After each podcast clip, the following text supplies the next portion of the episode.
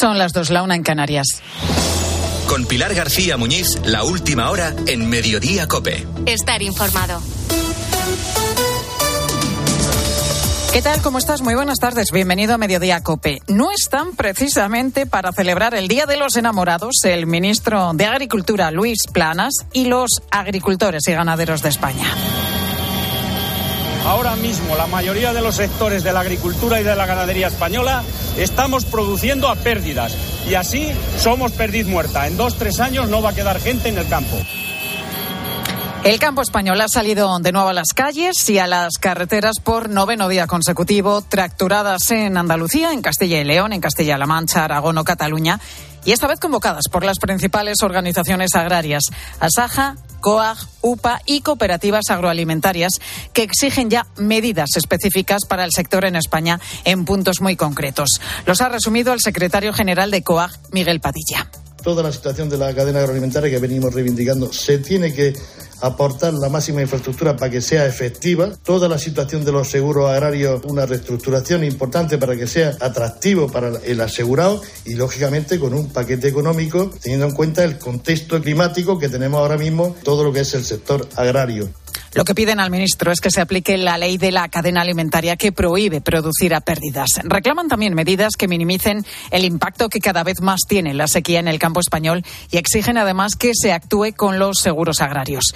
Para que te hagas una idea, las temperaturas extremas o la falta de lluvias que tuvimos el año pasado en España llevaron a cifras nunca antes vistas en la factura de la siniestralidad en el campo. Según los datos de Agroseguro, las indemnizaciones se elevaron un 56% por encima del año anterior.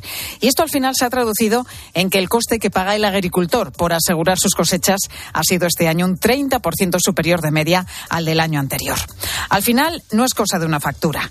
El campo vive ahogado, como cualquier otra familia, por tantas y tantas facturas diarias que en los últimos tiempos se han disparado. Es el gasoil, es la luz, son los fertilizantes, las semillas y absolutamente todo.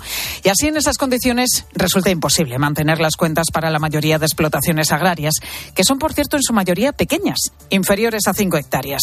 Súmale además que las subvenciones que se dan para que a esas explotaciones les salga rentable producir se complican hasta tal punto que la mayoría no va a poder cobrar las ayudas si tiene que cumplir esos requisitos. Movilizaciones, como te estamos contando un día más, del campo español que se han dejado sentir en tractoradas en muchas carreteras de nuestro país. Vamos a ver cómo están las cosas a esta hora. DGT, Lucía Andújar, muy buenas tardes. Muy buenas tardes. Hasta ahora estamos pendientes de las movilizaciones agrícolas que provocan el corte en Sevilla de la A49 a su paso por Benacazón, AP4 en Los Palacios, A4 Carmona y A92 en Estepa, también en Málaga, la A45 en Cartaojal y A92 en Llanos de Antequera, en Jaén, en la 4 en Guarromán y permanece intransitable en Girona, la P7 en Borrasa, en dirección a Tarragona, en Toledo, en la 4 en Madridejos y en Cuenca, la 43 en Villar de Cantos. Al margen de esto, circulación muy tranquila, pero les vamos a pedir mucha precaución al volante. Gracias, Lucía. Están pasando más cosas destacadas como estas que te cuenta ya Ángel Correas.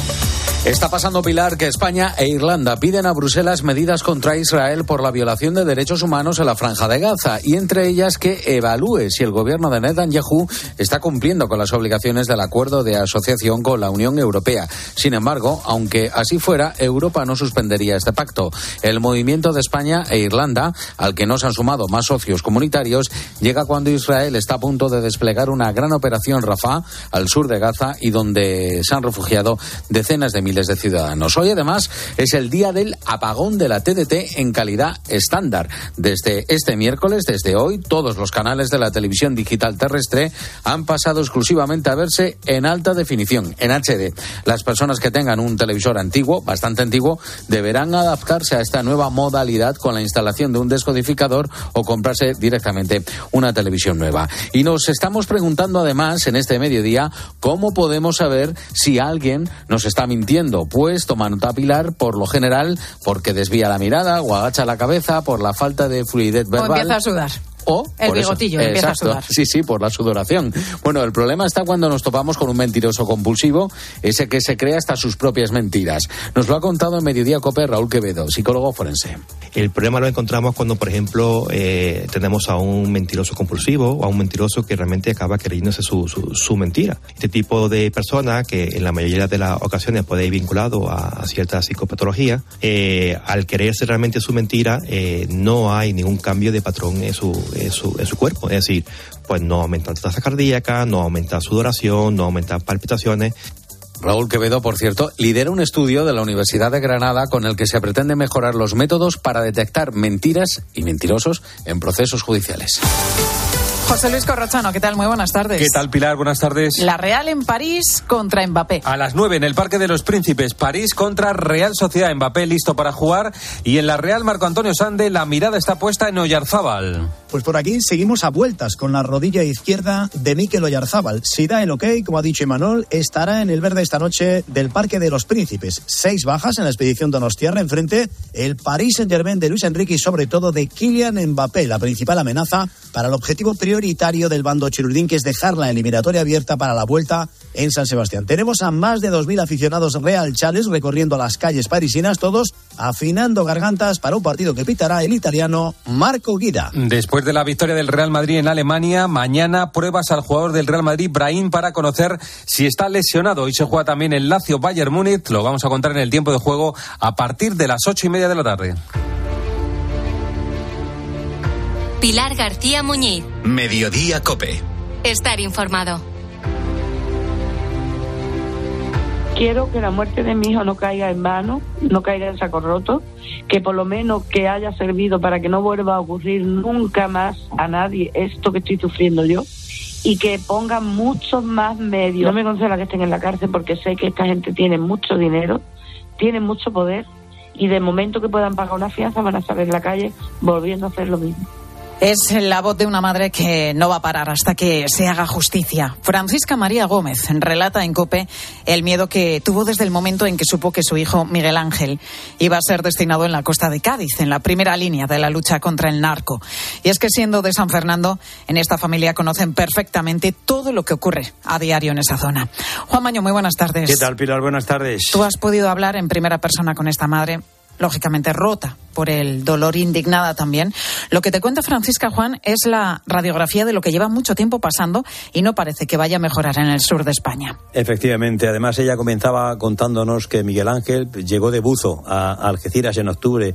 A Paqui efectivamente vive en San Fernando, no, no le gustaba el destino, Allí pues tenemos delincuencia, crimen, narcotráfico, pero dice que él era un guerrillero, un guerrillero como ella Llevaba dos meses nada más en ese destino y, ha hecho raya. Ha levantado a todos los compañeros. El, el sargento habló conmigo y me lo dijo. Me dice, increíble, ha llegado allí, vamos, vamos, venga, vamos, vamos, moviendo a todo el mundo. Él era así. Bueno, es así. Aún no puedo hablar en pasado de él. El primero para todo, dice la madre. Él iba en la proa y como iba en la proa, porque siempre iba adelante, por eso la lancha le dio de pleno. Lo dejó en el acto. Es lo que necesita, digamos, pensar su madre, quizás para superar mejor este dolor, Pilar. Se intenta confirmar si, como parece, primero cayó al mar y después la narcolancha destrozó su cuerpo. Veremos. Paqui hoy denuncia en nombre de su hijo. Las dos patrulleras de la Guardia Civil estaban averiadas, tres, y por eso no salieron en las lanchas, en, la, en las patrulleras, y tuvieron que salir en una sodia que eso era un flotador. Me lo llevaron a la muerte. Al ministro Marlasca le pide que se ponga el uniforme y se suba a la zodia, así literalmente. La cruz de oro que le impuso de poco le sirve. Que yo no me di cuenta, que si no, no se la pone, porque mi hijo tenía muchísimas medallas, pero porque se las había merecido. Esta no se la merecía. No porque él ha muerto en actos de servicio, se la dan porque se la dan, pero esa, ya, esa medalla no le sirve para nada. En fin, indignada con los vecinos de Barbate, me dice que jalearon a los asesinos. Paqui concluye. Es un héroe, mi hijo es un héroe. Y me pone un vídeo en el que Miguel Ángel, exultante de vida, corea una de sus canciones preferidas mientras conduce en el coche con su hija, su novia, a coro, escucha a coro Miguel Ángel con Manu Carrasco.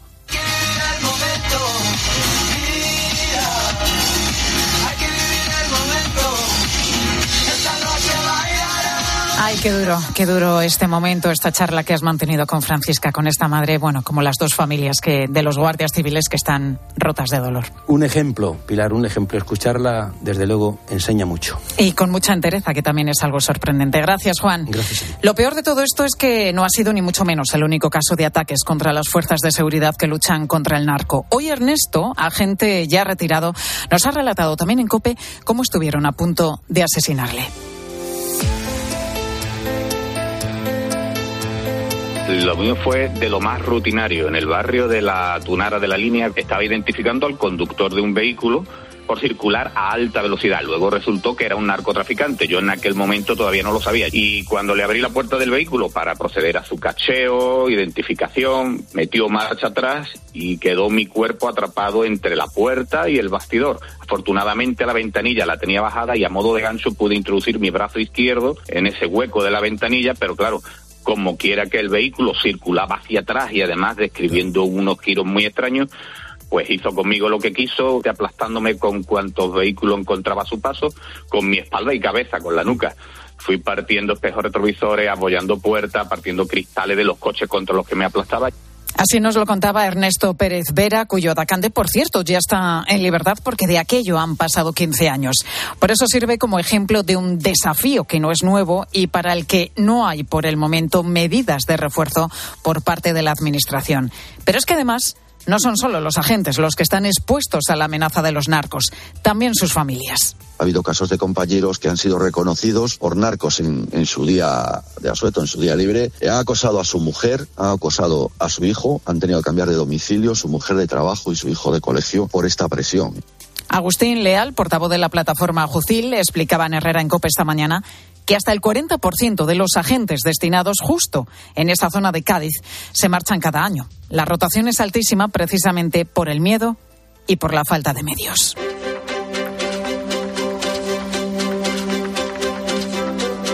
Y la verdad que sorprendía muchísimo que ayer socialistas e independentistas rechazasen guardar precisamente un minuto de silencio en el Parlamento catalán en memoria de estos dos agentes. Y hoy, por el contrario, allí en Barcelona, el rey don Felipe se ha querido acordarse de ellos. Que recordemos a dos servidores públicos ejemplares. Que recordemos a Miguel Ángel González Gómez y a David Pérez Carracedo, por cierto, nacido aquí en Barcelona. Los dos guardias civiles asesinados en acto de servicio contra el narcotráfico el sábado pasado en Barbate, Cádiz. Hablaba de asesinato el rey y también ha tenido recuerdo para los agentes el presidente interino del Poder Judicial en un acto que deja una de las imágenes de este día. Patricia Rossetti, muy buenas tardes. Hola Pilar, buenas tardes. La imagen del rey con la cúpula judicial en medio de todo el malestar que hay en los tribunales por los ataques del independentismo. Toda la cúpula judicial y un largo y cálido aplauso al rey en la entrega de los despachos a los nuevos jueces en Barcelona. 160 nuevos jueces. Un acto en el que se ha hablado y de independencia judicial. Felipe VI se ha referido a la justicia como esencia del Estado de Derecho, una pieza clave de la arquitectura institucional de la Constitución, un poder del Estado independiente y plenamente separado de los demás. Sin una justicia independiente, ha dicho el rey, no existiría el concepto de una comunidad política democrática y ha llamado a que se respeten las decisiones de los jueces. La independencia de la justicia es esencia del Estado de Derecho y todos han de preservarla y respetarla.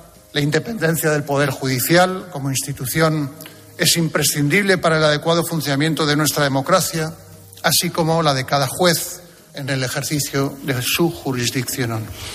El presidente suplente del Consejo, Vicente Aguilarte, ante el rey y ante el ministro Bolaños, ha defendido también la independencia. Una independencia, ha dicho, que es garantía de los ciudadanos, que es bidireccional. Ni el Poder Judicial influye en el político ni al revés. Ha denunciado que la política no ha conseguido renovar el Consejo y ha vuelto a exigir a los políticos que les dejen en paz. De momento seguimos en fecha concreta para que se puedan empezar a pedir los avales, las ayudas para que menores de 35 y familias con hijos a cargo puedan pagar la entrada de una hipoteca. Pero en principio, una vez aprobado en el Consejo de Ministros, esa línea de crédito de 2.500 millones de euros debería estar en marcha en unas semanas, una vez se pacte su aplicación con los bancos.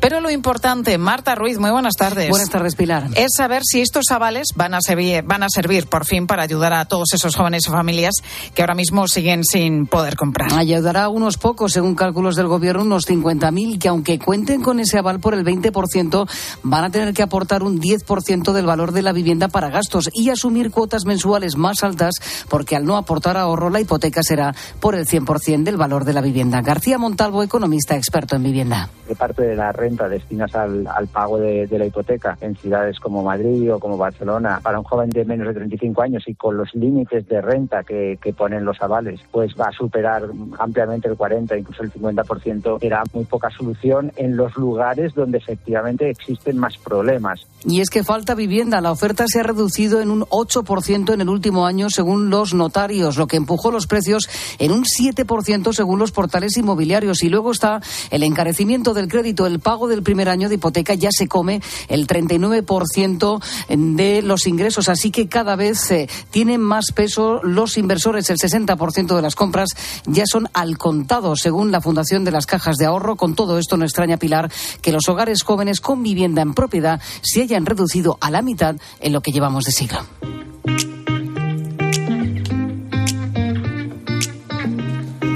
Y me gusta imaginar que detrás de cada ramo de, de, flores, de tantos como se pueden hoy ver, pues por la calle, en las oficinas, también en las casas, en este 14 de febrero, pues detrás hay una historia. Son para mí, me las termina de regalar mi esposo, y llevamos 38 años de casado y todos los 38 años que han pasado siempre he tenido las rosas. ¿Y qué te parece?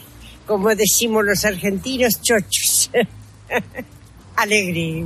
Ledo sería aquí en, gallego, ¿no? En Vigo y Feliz iba Susana con su rosa. Y en Jaca, Huesca, Roberto y Teresa, que llevan ya 50 años casados. Es renovar los votos de amor brindar por otros 50 años, no sé si llegaremos, pero brindamos por otros 50, la emoción que no se pierda, seguir manteniendo la ilusión, seguir manteniendo el amor y sobre todo mucha Bueno, 50 años de casados, ¿eh? que esto no se consigue fácilmente. Pero ¿qué pasa cuando el amor llega dentro de una misma empresa? Un 61% de los españoles estaría dispuesto a mantener una relación sentimental con un compañero de trabajo. Pilar Cisneros, buenas tardes. ¿Esto es buena idea? bueno, depende. Buenas tardes, Pilar. Un estudio nos muestra eso, que la mayoría están a favor de encontrar pareja en el trabajo. Sin embargo, solo uno de cada tres lo contaría, lo compartiría con el resto de sus compañeros. Los demás lo mantendrían en secreto. ¿Por qué? Pues por miedo a posibles represalias de la empresa. Pero ¿puede la empresa entrar en la intimidad de los trabajadores? Bueno, pues es una cuestión importante. La vamos a plantear hoy con nuestro profesor de Economía de Bolsillo, con Fernando Trías de Bes, que es economista, escritor, y que hoy precisamente vamos a dedicar este espacio a hablar de esto. Interesante, porque ¿dónde pasas más tiempo con el trabajo? Eso. Pues al final, te puede decir ¿eh? el roce hace el cariño y, en fin, a las cuatro en la tarde de COPE, ahora tu COPE más cercana.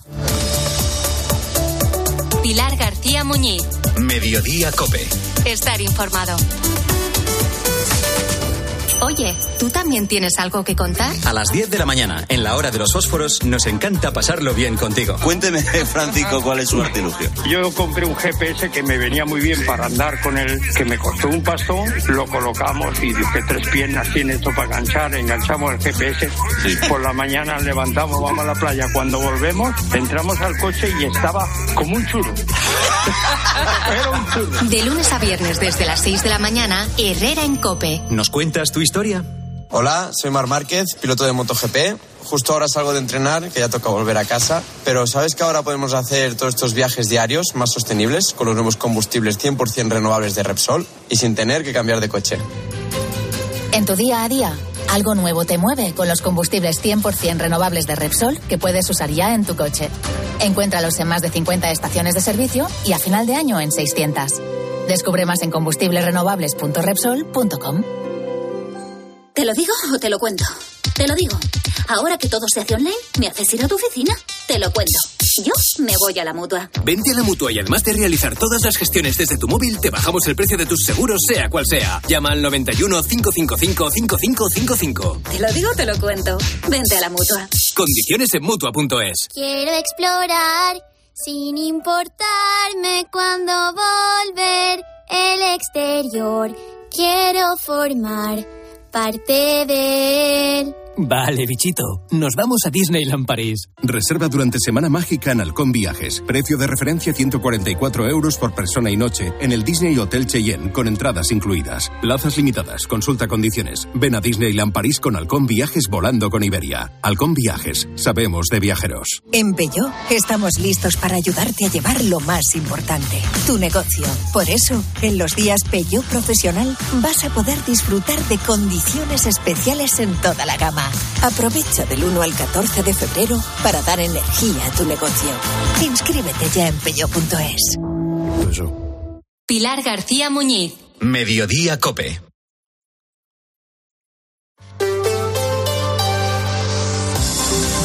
Cope Madrid. Estar informado.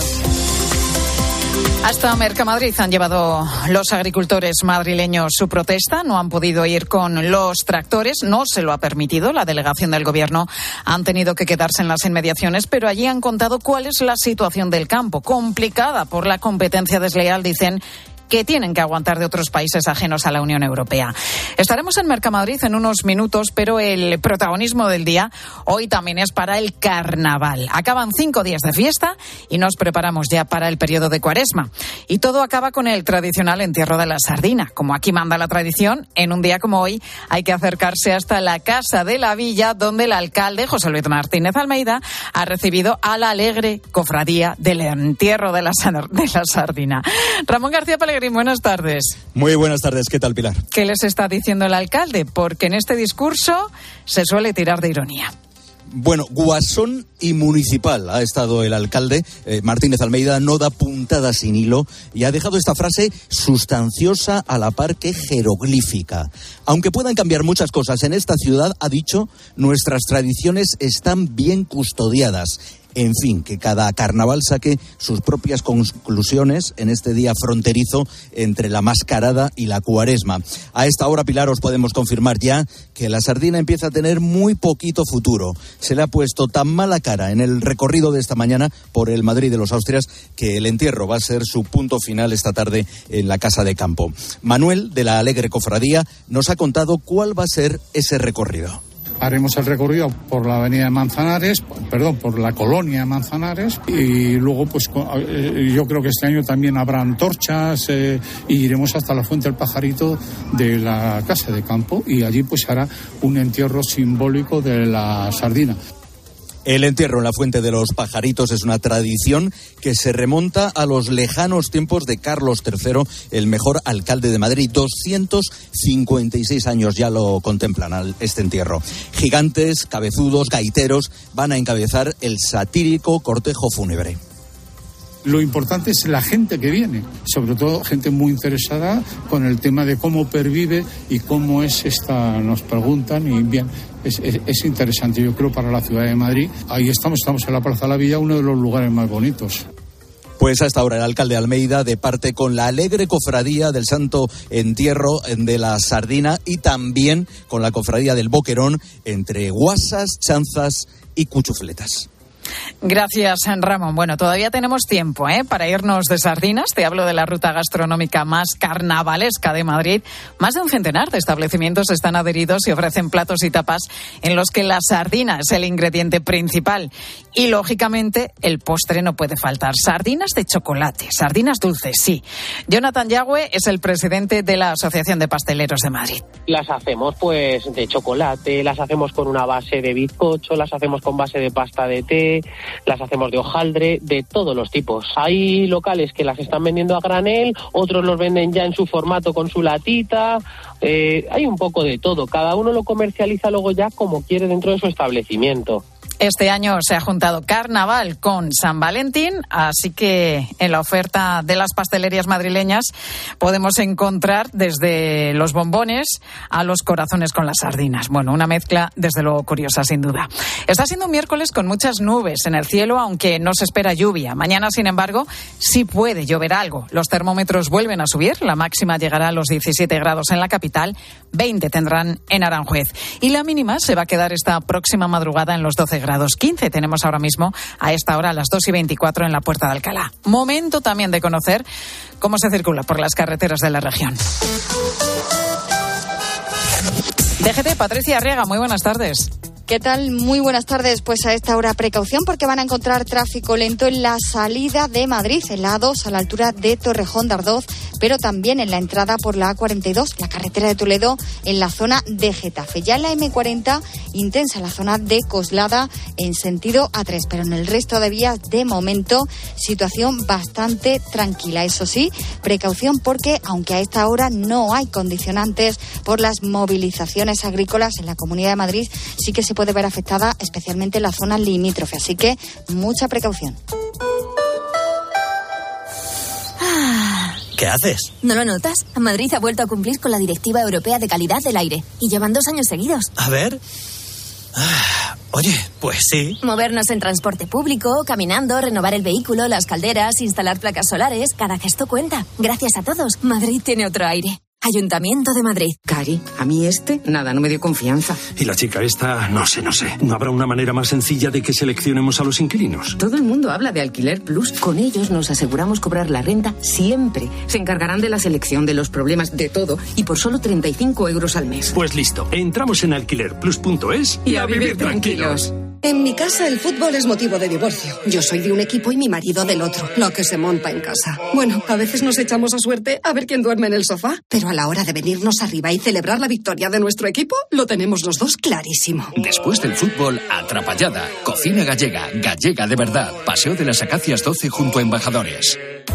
¿Te cuesta entrar en la bañera? Es hora de cambiarla por una ducha antideslizante en un día. Con Duchamanía 91 468 4907 o duchamanía.es. Cope Madrid. Estar informado. Este mediodía, en el recreo, los estudiantes de ESO de algunos institutos madrileños han podido coger una pieza de fruta. Participan de esta manera en el programa escolar de consumo de frutas, hortalizas y leche de la Unión Europea. Un proyecto de la Comunidad de Madrid con el que se quieren fomentar hábitos de vida saludable entre los más jóvenes. Belín Báñez, buenas tardes. Hola, buenas tardes, Pilar. Ahora que estamos hablando tanto del campo, nuestros jóvenes, la verdad que no son muy amigos de la fruta y la verdura, ¿verdad? Sí, de hecho, según una encuesta del Instituto Nacional de Estadística, el consumo de fruta entre los jóvenes de entre 16 y 29 años se ha desplomado 14 puntos desde 2017. La fruta es como un superalimento para el organismo con múltiples efectos positivos. Va más allá de la fibra, nos lo cuenta Beatriz Robles, nutricionista y profesora de la Universidad Isabel I con esa fruta estamos incorporando mm, compuestos en pequeñas cantidades, que es lo que conocemos como compuestos bioactivos, y que sin entender muy bien cómo actúan, sabemos que tienen efectos beneficiosos sobre la salud. Así que no nos valdría eh, incorporar la fibra, por ejemplo, a partir de suplementos, de ahí la importancia de fomentar su consumo entre los jóvenes. Además, hay que consumirla entera. No vale igual en zumos, triturada o asada. Y tampoco vale eso de compensar esa creencia que podemos comer alimentos poco saludables y luego añadimos la fruta. Lo que hay que hacer es eliminar lo insano de nuestra dieta porque aunque luego vayamos a añadir fruta, el daño ya estará hecho. Cope Madrid. Estar informado.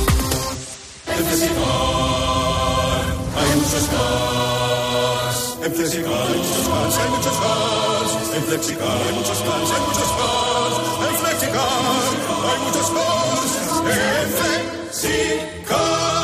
Flexicar, muy flexi. Muchos cars. En Flexicar. Amigo emprendedor. Mercaoficina te ofrece un futuro más rentable. Alquila cuanto mobiliario necesites para tu oficina con sus ventajas fiscales, ya que alquilando puedes deducirte el gasto mes a mes. A la vez que reciclamos y cuidamos del planeta. Llámanos y estudiaremos tus necesidades a nivel nacional, siempre con los mejores precios. Mercaoficina, aciertos y ahorros. ¿Qué está esperando? Los Fernández son muy amables. Recogida a domicilio de cortinas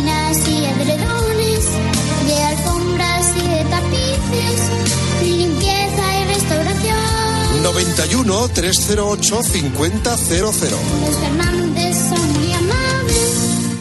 El restaurante El Torreón está de moda. Vende copas a la cima del Monte del Pardo. O disfruta platos como la auténtica carne picaña brasileña. Y los mejores pescados y carnes, como el lomo de buey auténtico. Cocina abierta de 11 de la mañana a 1 de la noche. Disfruta de su famosa paella con langosta y sus siete amplísimos salones climatizados, grandes vinos y licores. Parque infantil, gran parking. Restaurante El Torreón. Naturaleza a 10 minutos de Madrid. Reservas en restauranteeltorreón.com.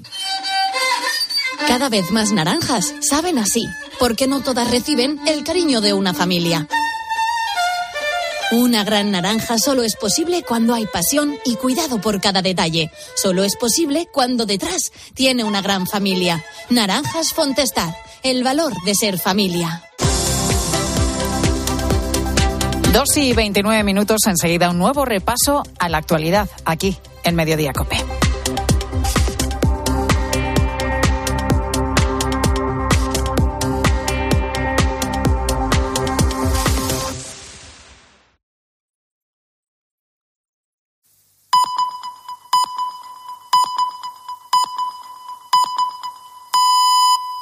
Dos y media, una y media en Canarias.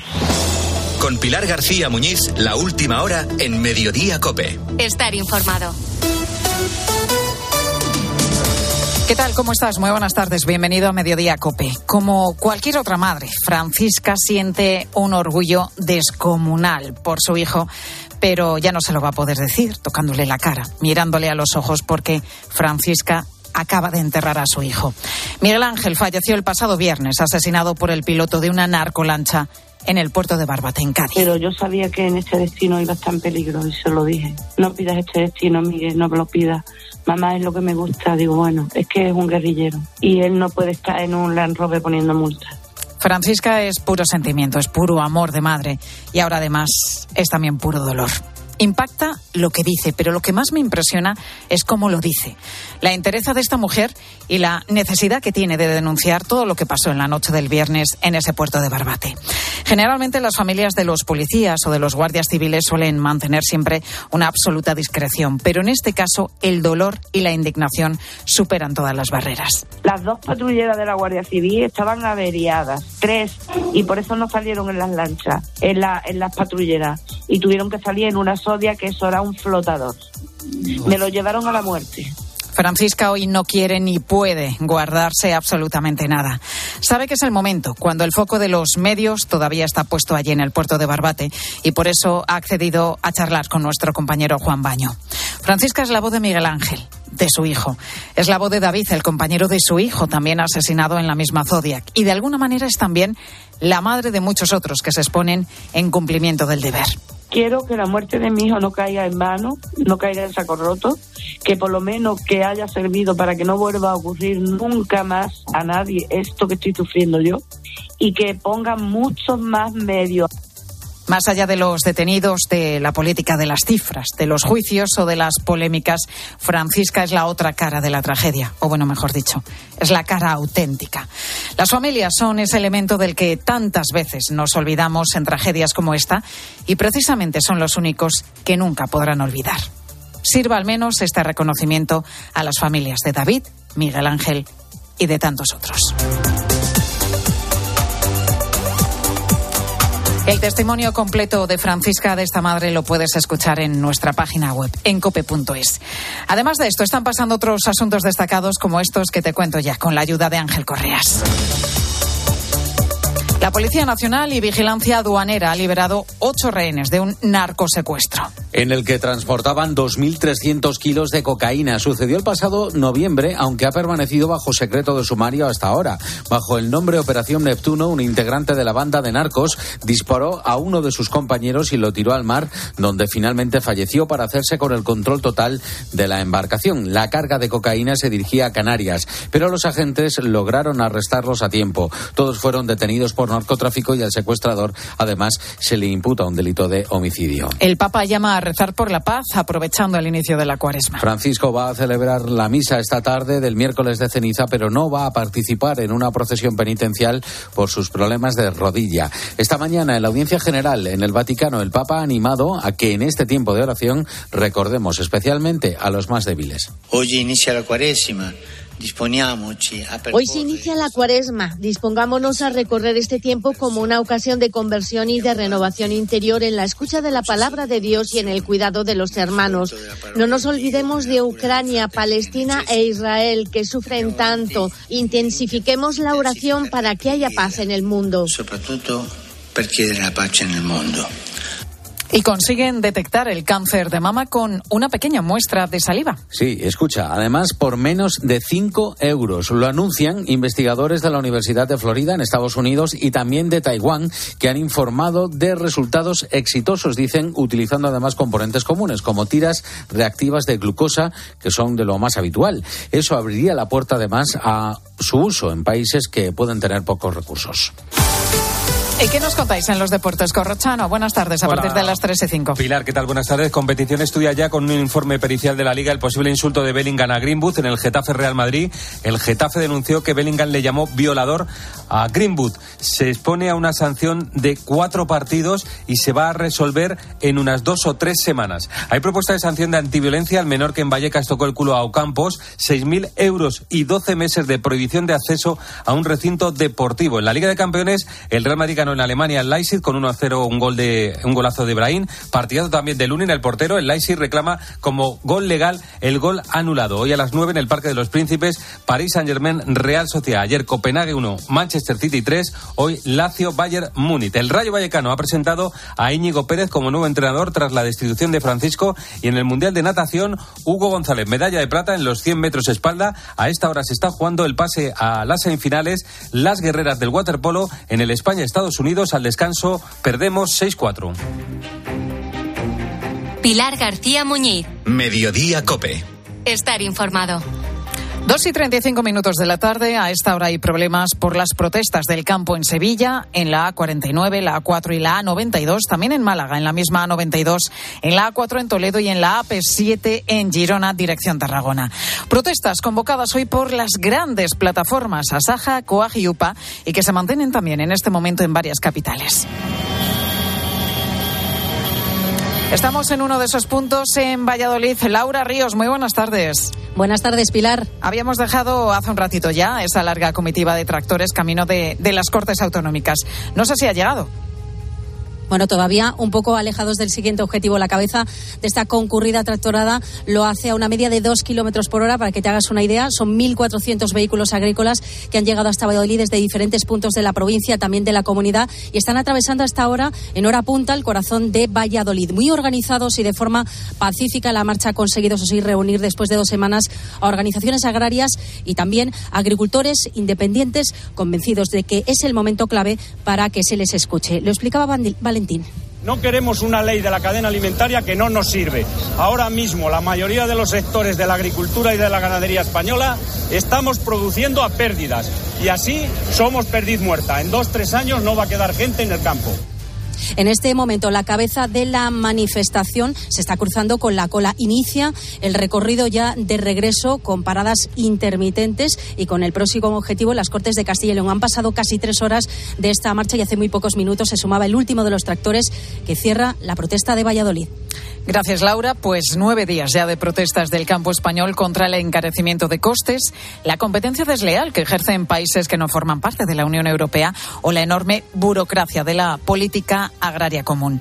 Pero ¿en qué punto estamos? Mañana el ministro Planas se va a reunir con los representantes del sector, pero de momento se siguen convocando nuevas citas. Marta Ruiz, muy buenas tardes. Buenas tardes, Pilar. Incluidas concentraciones en distintos puntos de Madrid. Sí, será el día 26 de febrero, coincidiendo con la reunión en Bruselas de los ministros de Agricultura de la Unión Europea, encuentro del que deben eh, salir cambios en materia de la PAC y en acuerdos de importación con terceros países. Serán concentraciones delante de edificios oficiales, previsiblemente frente al Ministerio de Agricultura, donde mañana Planas, como dices, vuelve a recibir a representantes eh, de Saja, UPA y COAC. Miguel Padilla es su secretario general. Es momento de buscar soluciones, se puede hacer y yo tengo la esperanza de que vamos a comenzar esa negociación positiva para salvaguardar los intereses de la agricultura y la ganadería en España. El campo espera más ayudas frente a la sequía o infraestructuras para poder garantizar que se cumple la ley de cadena alimentaria. Hay que recordar, Pilar, que Unión de Uniones, eh, que está al margen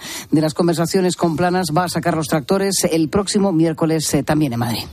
Todo esto, gracias Marta, sin perder de vista que el problema va más allá de nuestras fronteras. Hoy se suceden las reuniones también del sector en Bruselas y en Francia está previsto que el presidente Emmanuel Macron reciba esta misma tarde también a los agricultores. Aquí en España, sin mención a ellos, a los agricultores, ni mucho menos a la falta de medios para luchar contra el narco en el sur, Pedro Sánchez ha estado hoy en Torrevieja. Para mí es un auténtico placer el poder dirigirme a todos ustedes en la mayor planta desalinizadora de toda Europa y que además lo va a ser aún más cuando concluyan las obras de ampliación. Presume Pedro Sánchez de planes contra la sequía como la ampliación de la planta para desalinizar agua en el sur de Alicante.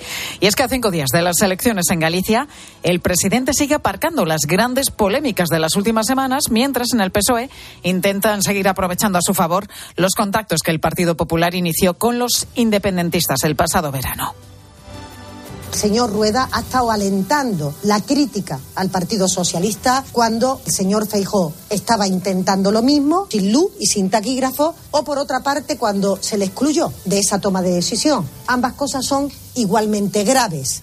Es la vicepresidenta del Gobierno, María Jesús Montero, que mezcla a Carlas Puigdemont, a Esquerra Republicana y a Alfonso Rueda con toda la intención.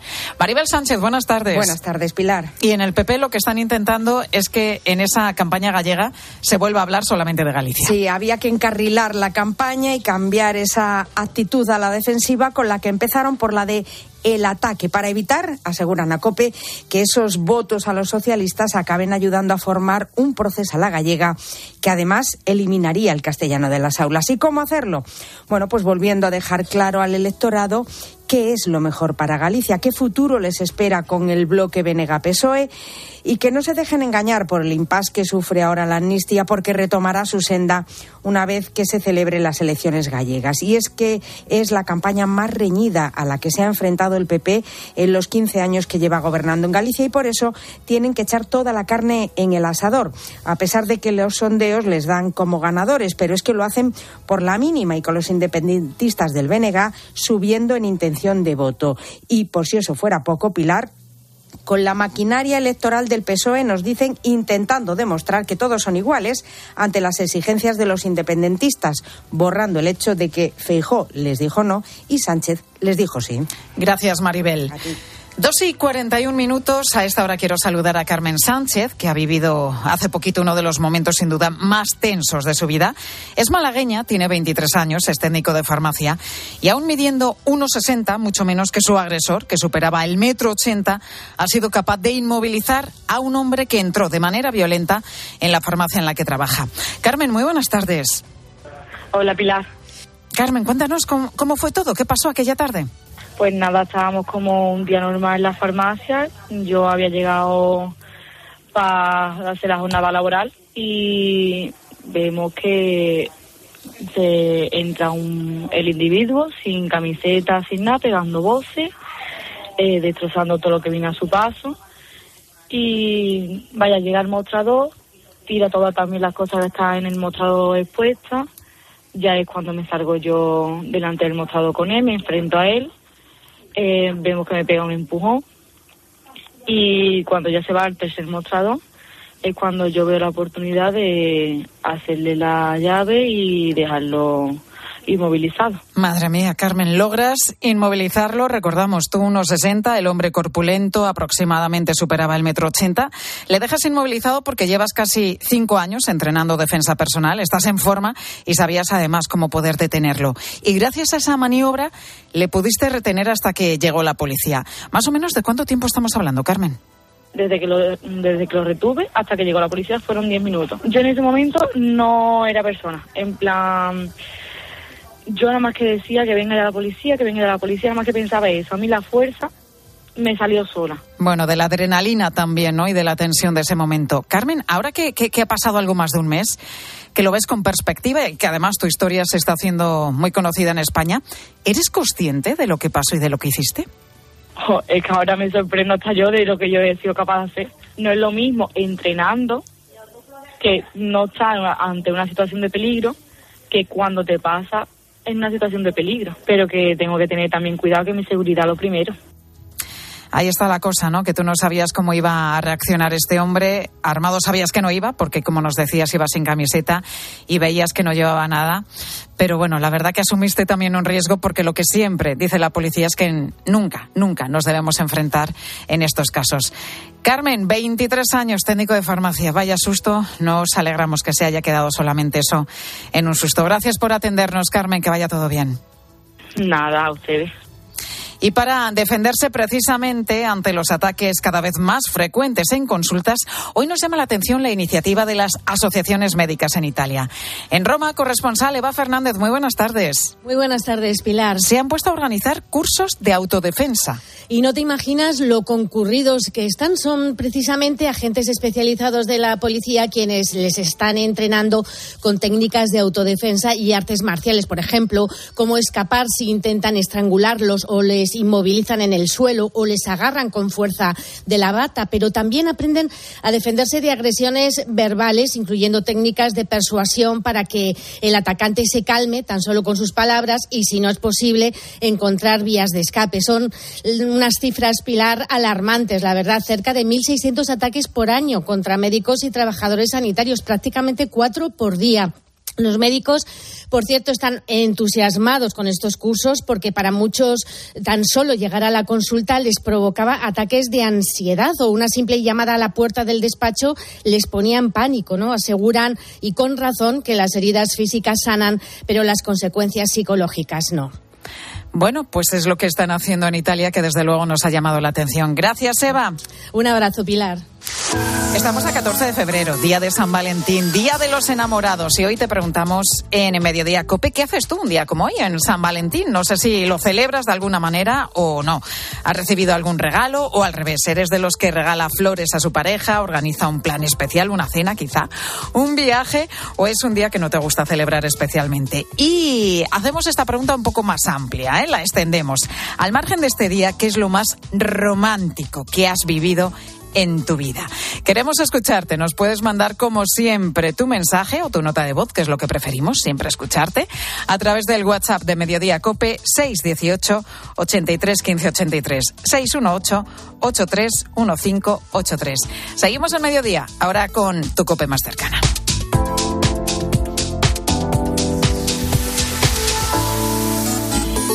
Sigue a Pilar García Muñiz en Twitter en arroba y en facebook.com barra mediodíacope.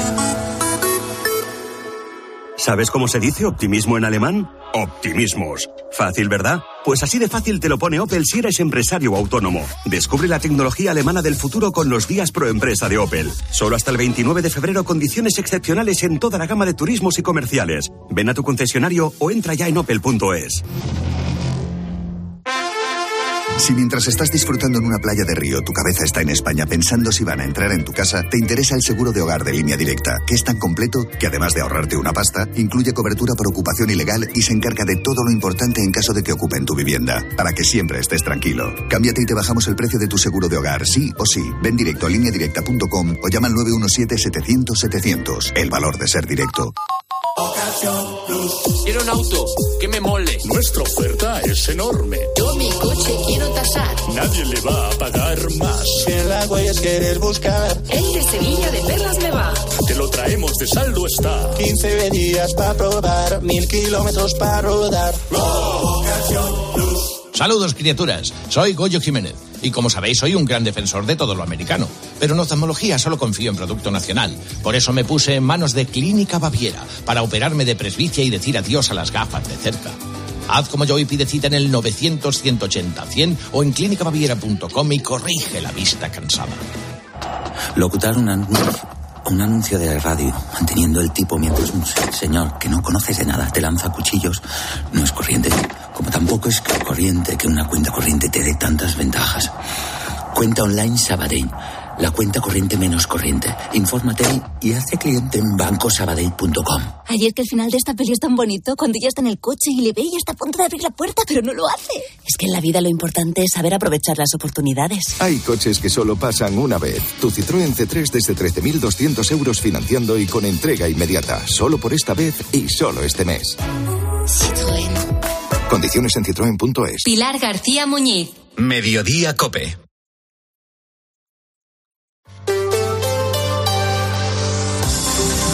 Cope Madrid. Estar informado. Mercamadrid era el objetivo de los agricultores madrileños esta mañana. Allí han trasladado sus protestas, pero el hecho de no poder concentrarse en el acceso principal de Mercamadrid ha deslucido la convocatoria. La delegación del Gobierno les ha mandado la parte trasera del complejo y además con bastante presencia policial. Manu Santas, buenas tardes. Buenas tardes, Pilar. Bueno, tú has madrugado, has estado allí buena parte de la mañana. Al margen de las reivindicaciones que están haciendo los agricultores, hoy estaban bastante enfadados porque dicen que en Madrid no pueden hacer prácticamente nada. Ni movilizaciones, ni tractores, ni nada. Son muchas las reivindicaciones, Pilar, que los agricultores me han comentado cuando he hablado con algunos de ellos. Lo que principalmente exigen es lograr unos precios justos, que se haga viable un modelo de explotación familiar y que se cumpla la ley de la cadena alimentaria, con unas inspecciones y unos, unas sanciones más contundentes que sirvan realmente para proteger al sector. Hay mucha indignación por el poco caso que les están haciendo y porque 48 horas antes del acto les comunicaron que debían manifestarse en una zona lateral de Mercamadrid. Así me lo contaba el presidente de Asaja en Madrid, Francisco José García.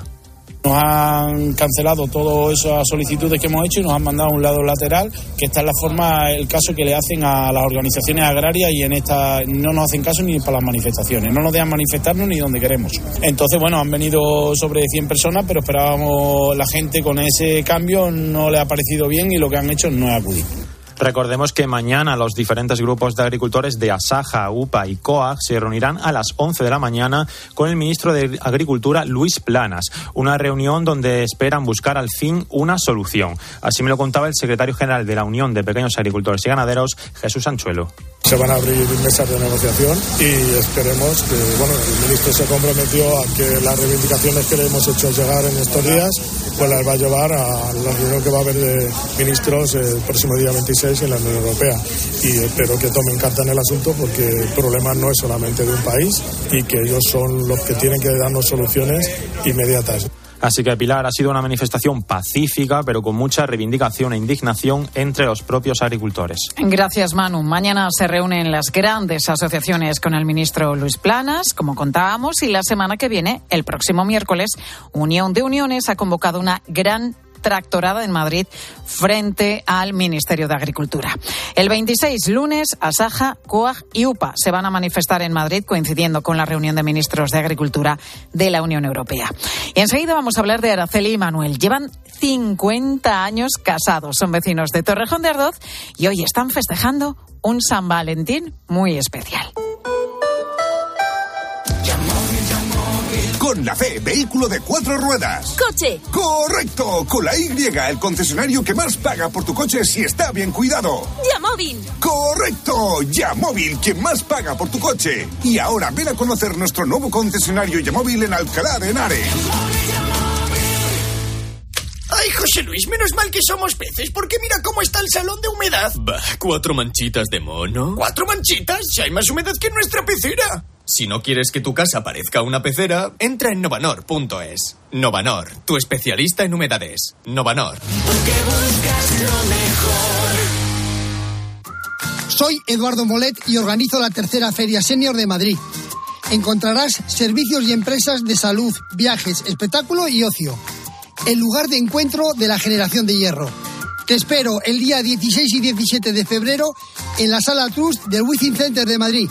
Entrada gratuita. Que la gastronomía es uno de nuestros mejores embajadores, eso lo saben hasta en Japón. Gracias a los chefs y a productos como Fuentes, el atún rojo, nuestro país triunfa en medio mundo, como en Japón, donde Fuentes es sinónimo del mejor atún rojo. Cope Madrid. Estar informado.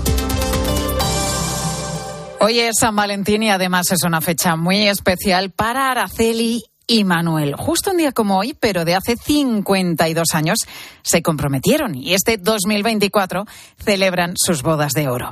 Por eso han participado en el homenaje que ha organizado el ayuntamiento de su pueblo, Torrejón de Ardoz, a todas las parejas que cumplen 50 años de casados, casi nada. Gloria López Navas, muy buenas tardes. Buenas tardes. Una celebración a la que se han presentado un total de 46 parejas y que comenzó como toda buena boda se merece, entregando un ramo de rosas blancas a las novias y un prendido para la solapa de los novios. Para Araceli ha sido una jornada inolvidable que se han perdido sus dos hijos, ya que los dos viven fuera de Madrid. Por eso no descarta hacer una nueva celebración en junio cuando es realmente su aniversario. Eh, lo celebraremos para el 22 pues con una comida o con una cena y con ellos, que vengan ellos. Mi hija no puede venir, pero mi hija ya me felicitó. Este 50 aniversario lo van a vivir en Torrejón de Ardoz. Sin embargo, la historia de amor de Araceli y Manuel comenzó muy lejos de aquí, en Alemania, país al que ella emigró con sus padres y al que él se había marchado a trabajar. Nos conocimos porque él pasaba por delante de mi casa, donde vivíamos allí en Osnabrück, él estaba en una residencia Estos de muchachos que habían venido de España, de otros pueblos, y ya pues me había echado un ojo, como se suele decir. Y luego en el baile, en el baile que hacía en la Casa de España, todos los sábados todos los domingos, y así empezamos. Estas cinco décadas han dado para mucho, y lo mejor, según Araceli, son los dos hijos y tres nietos que tienen. También ha habido malos momentos, pero ella tiene muy claro cómo se superan. Un matrimonio se puede llevar muy bien, muy bien, quererse mucho, porque nosotros ya no sabemos estar el uno sin el otro, pero siempre hay que si por los hijos, que si por el dinero, que si por, por miles de cosas, pero hay que trabajarlo todos los días. Y como dice Araceli, llevan 52 años y los que les quedan todavía. Y hoy ha vuelto a haber algunos problemas en la red de cercanías. Primero ha sido en la línea 7 entre las estaciones de Pitis y Pinar de las Rozas. Una de las vías se ha quedado sin tensión y eso ha afectado a los trenes en los que viajaban decenas de pasajeros, entre ellos Javier y Lucía. Deberíamos haber llegado hace media hora ya. Este tren es el tercer tren, ya había tres cambios de tren. O sea, yo cogí el tren en el Escorial, pues eh, me han parado aquí y hemos cambiado tres veces de tren en el mismo sitio, sin salir. No puedo venir en transporte público, porque bueno, ya sal trabajo, y tampoco puedo venir en coche, no se puede trabajar, no sé. Es un poco todo los propósitos. Muchos habrán llegado tarde a lo que tuvieran que hacer a primera hora. Los retrasos han sido generalizados en toda la red. Según ha dicho Adif, ha sido por causas ajenas a ellos. Las vías de la estación de Chamartín estaban saturadas y las demoras se han trasladado a todas las líneas.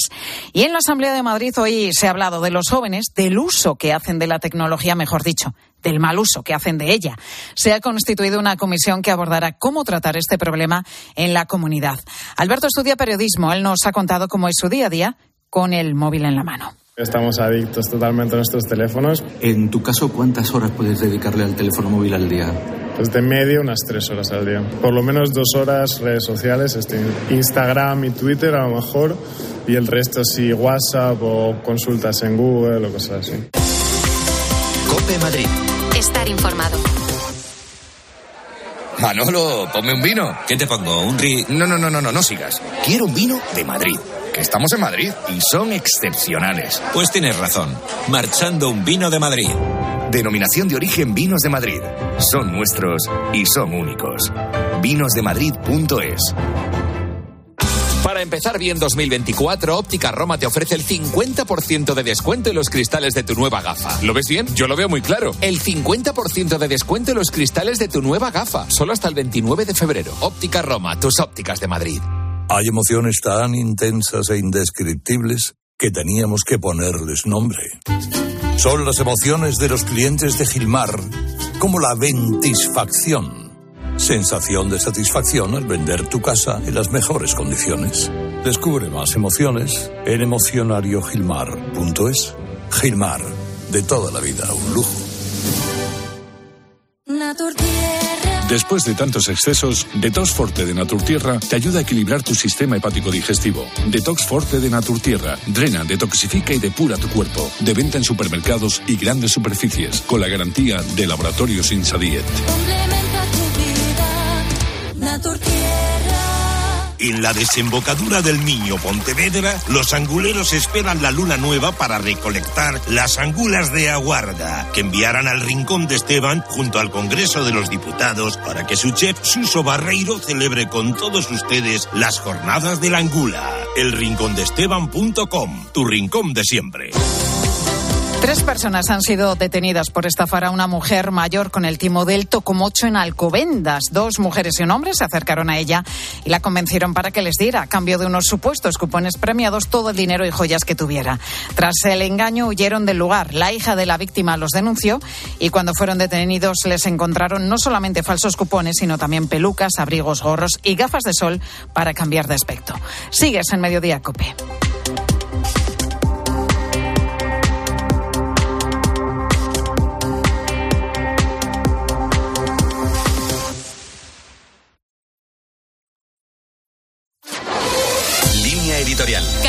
Cope.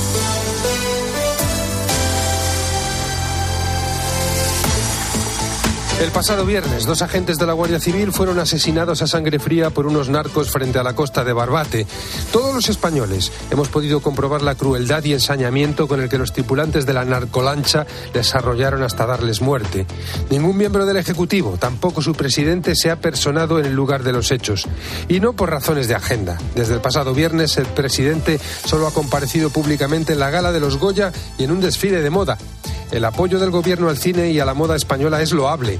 Lo que no lo es es que su presidente haga mutis por el foro en un tema de tanta gravedad. La no presencia de Pedro Sánchez en Barbate podría ser interpretada como indiferencia, falta de asunción de responsabilidades o cálculo estratégico. Y si grave es que la Guardia Civil no reciba el respaldo público del máximo responsable del Ejecutivo, es peor que los criminales, quienes les apoyan y quienes viven de ellos, no perciban la contundencia del Estado en la lucha contra el narcotráfico y las bandas criminales que operan en el sur de España. El gobierno se limita a defender a Marlasca, cierra filas sobre sí mismo y se niega a asumir responsabilidad alguna. Para el gobierno, lo urgente ahora es ocuparse de las elecciones gallegas y desplegar toda su artillería y la de sus socios contra el primer partido de la oposición ocuparse de la seguridad nacional, defender públicamente a la Guardia Civil y aumentar el gasto en medios